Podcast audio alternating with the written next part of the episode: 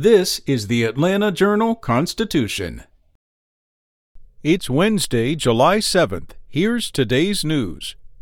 Herschel Walker hasn't lived in Georgia for decades. He's never held public office and doesn't attend the sort of Republican events that are mainstays on the political calendar.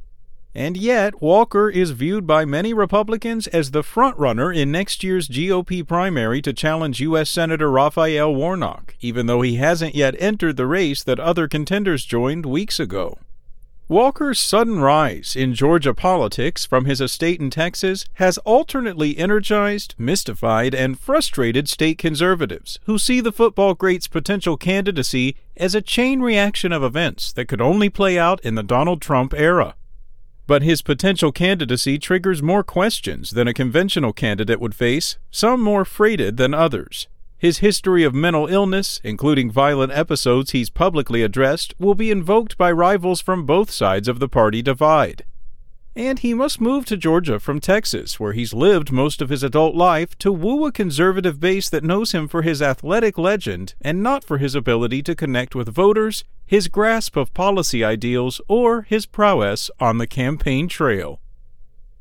Moving on, Cobb County was a poster child of Georgia's opioid addiction crisis for years, saddled at one point with the state's highest number of overdose deaths.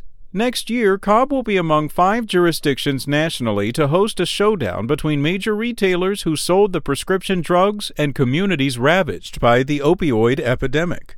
Cobb County is among hundreds of local and state governments across the nation that are suing pharmacy chains and opioid manufacturers for their alleged role in the crisis.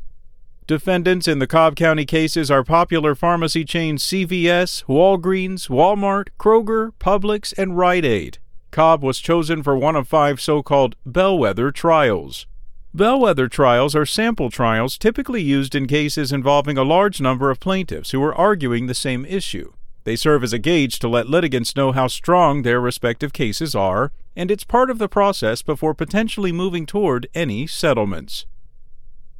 In other news, police said they don't believe a Cobb County golf pro was targeted when he was shot and killed Saturday afternoon at his Kennesaw area country club. Authorities say that Gene Siller was killed shortly before 2:30 p.m. when he went to find out why an unauthorized pickup truck had driven onto the 10th hole of the Pine Tree Country Club.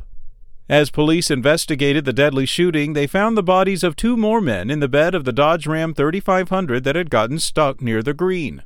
One of those gunshot victims was Paul Pearson, the registered owner of the pickup. The third man had not been identified as of Tuesday afternoon. Police said after shooting Siller in the head, the suspected killer fled the course. He remained at large three days later, which has many country club residents on edge.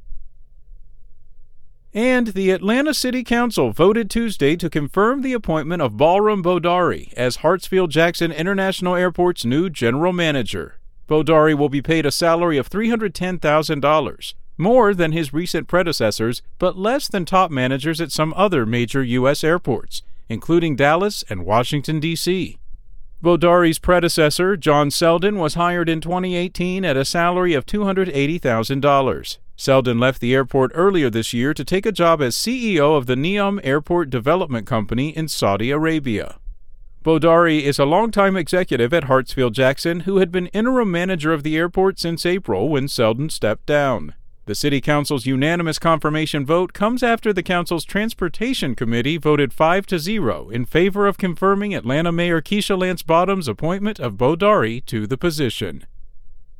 That's all for today. Check back each weekday morning for more from the Atlanta Journal Constitution or go to ajc.com. Have a great day.